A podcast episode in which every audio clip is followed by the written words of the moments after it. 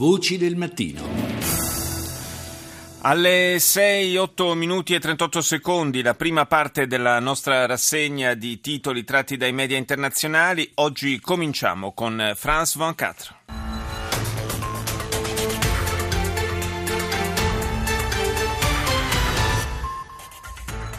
En Espagne, le Parti populaire aurait remporté les législatives selon les sondages de Le legislative in Spagna confermano il Partito Popolare come prima formazione politica del paese, ma senza la maggioranza. Comincerà dunque il gioco delle alleanze che rischia di essere assai complesso. Il dispositivo scoperto sul volo Air France 463 Mauritius Parigi non era una bomba. La conferma è arrivata dall'amministratore delegato della compagnia aerea. E infine Samir Kantar, figura di spicco di Hezbollah, ucciso da un raid israeliano su Damasco. Al Jazeera. بكم مشاهدينا جولتنا الإخبارية الجزيرة منتصف اليوم معكم حسن جمول ومريم بالعالية وأبرز مواضيع المنتصف In Siria, nella città di Idlib, le incursioni dell'aeronautica russa uccidono 47 persone e ne feriscono altre decine, tra loro anche l'inviato di Al Jazeera, Saib al-Khalaf, ucciso in un raid israeliano a sud di Damasco, uno dei leader di Hezbollah, Samir al-Kantar, fra i comandanti delle milizie che sostengono il regime di Assad. Ci spostiamo negli Stati Uniti con NBC. News World Headquarters in New York, this is NBC Nightly News. On this Sunday night, heating up. La corsa verso le elezioni si scalda. Hillary Clinton guarda già oltre i rivali democratici e affila le critiche verso i repubblicani, definendo Donald Trump il miglior reclutatore dell'ISIS. Trump risponde accusando la Clinton di essere una bugiarda patologica. Atterraggio di emergenza di un aereo dell'Air France dopo il ritrovamento a bordo di un dispositivo sospetto, un falso allarme che ha seminato il panico fra i passeggeri. Danni collaterali per effetto dell'arresto dell'imprenditore farmaceutico Martin Shkreli, accusato di frode, le sperimentazioni cliniche sono state bloccate e le donazioni benefiche restituite. E ora veniamo alle reazioni dopo le elezioni spagnole. Quien gana las elecciones debe intentar formar gobierno. Y creo que España necesita un. Se È il presidente del governo e leader del Partito Popolare Spagnolo. Mariano Rajoy, che commentando il risultato del voto dice chi vince le elezioni deve cercare di formare un governo. Credo che la Spagna abbia bisogno di un governo stabile. Nel corso degli ultimi quattro anni abbiamo portato a termine molte cose e gli spagnoli hanno fatto molti sforzi. Adesso dobbiamo dare continuità a ciò che abbiamo fatto.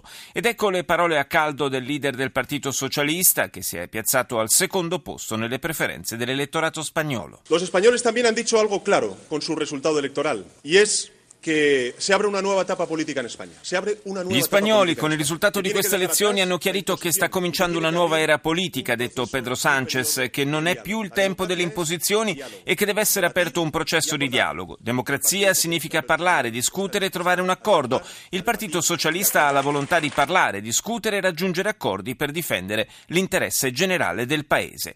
Il clima più caldo e l'entusiasmo maggiore si sono manifestati tra i sostenitori della terza forza, cioè il movimento di sinistra Podemos. Nunca más una España sin sus pueblos y sus gentes. Hoy aquí nos comprometemos a empujar un nuevo compromiso histórico que defienda la justicia social. Mai più una Spagna senza il suo popolo, ha dichiarato Pablo Iglesias. Qui ci impegniamo solennemente a difendere la giustizia sociale e la decenza. La, gem- la democrazia deve raggiungere l'economia e i diritti umani, come la dignità, non devono essere violati. E oggi possiamo ancora sentire la voce immortale di Salvatore Allende che dice: La storia è nostra ed è il popolo che fa la storia. Sì, si può.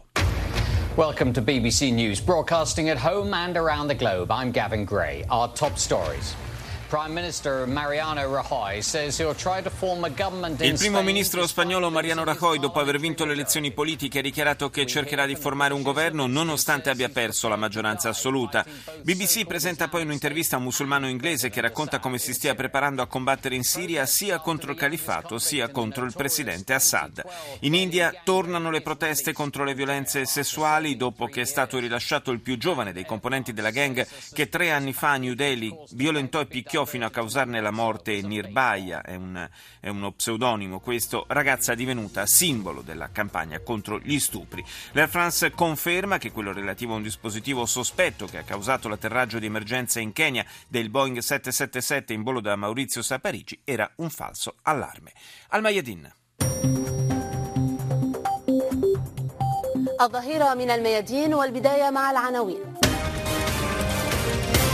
هي المداميك الأساسية قائمة يعني حتى لو اغتالونا واغتالوا أي شخص آخر هذا Il primo titolo della televisione libanese è dedicato al dirigente di Hezbollah Samir Kantar ucciso in un raid israeliano su Damasco. L'esercito siriano e i suoi alleati riprendono il controllo della cittadina di Cantoman nei dintorni di Aleppo.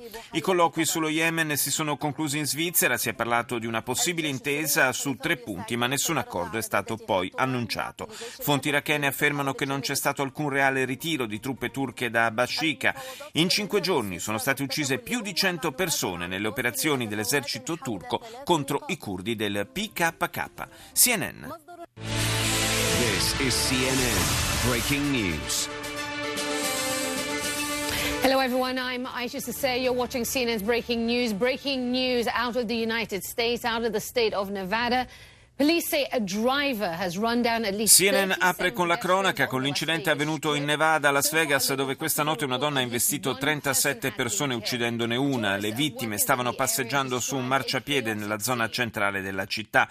La donna è sotto interrogatorio e non è ancora chiaro se l'investimento sia stato o meno intenzionale. Poi le proteste a New Delhi per il rilascio del più giovane degli stupratori di una ragazza che tre anni fa morì per le violenze subite. Infine in Cina si aggiorna il bilancio delle persone scomparse alla periferia di Shenzhen, dove una frana ha colpito una ventina di edifici. E ora il primo canale della TV russa. Только сам сирийский народ вправе определять свое будущее. Это ясный ответ на попытки навязать сирийцам извне решение каких-либо вопросов, включая вопрос о судьбе. La televisione di Stato russa torna con le parole che abbiamo ascoltato prima del ministro degli esteri Lavrov sull'evento CLU che ha chiuso la settimana, cioè il voto unanime del Consiglio di sicurezza dell'ONU dell'ONU sulla risoluzione per la Siria.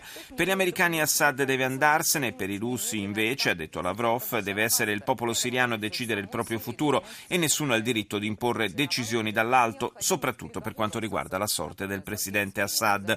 La conduttrice del TG sottolinea come l'opposizione siriana sia scontenta della risoluzione perché non fa menzione della necessità di costringere appunto Assad alle dimissioni.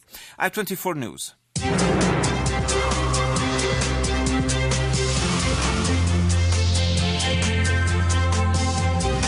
Everybody. Welcome to the world this week.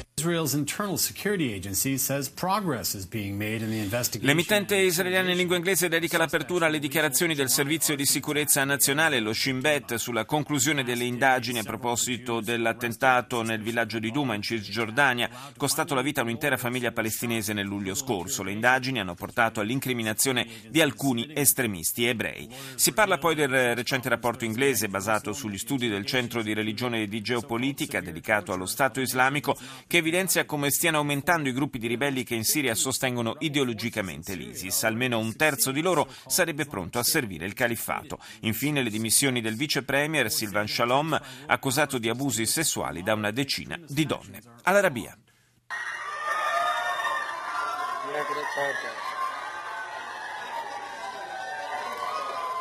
Pianti, urla di angoscia e paura è il sonoro che all'Arabia ha accompagnato anche con le immagini di donne e bambine sequestrate dallo Stato islamico.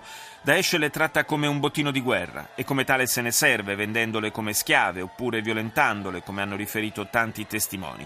Nel video di Al-Arabia si vedono donne di ogni età raccolte in un cortile nel quale gli uomini vestiti di nero, incappucciati e armi alla mano le spintonano e le scelgono come se fossero al mercato. E chiudiamo con Arirang. Welcome to News Inside. I'm your host, An Jung Hyun.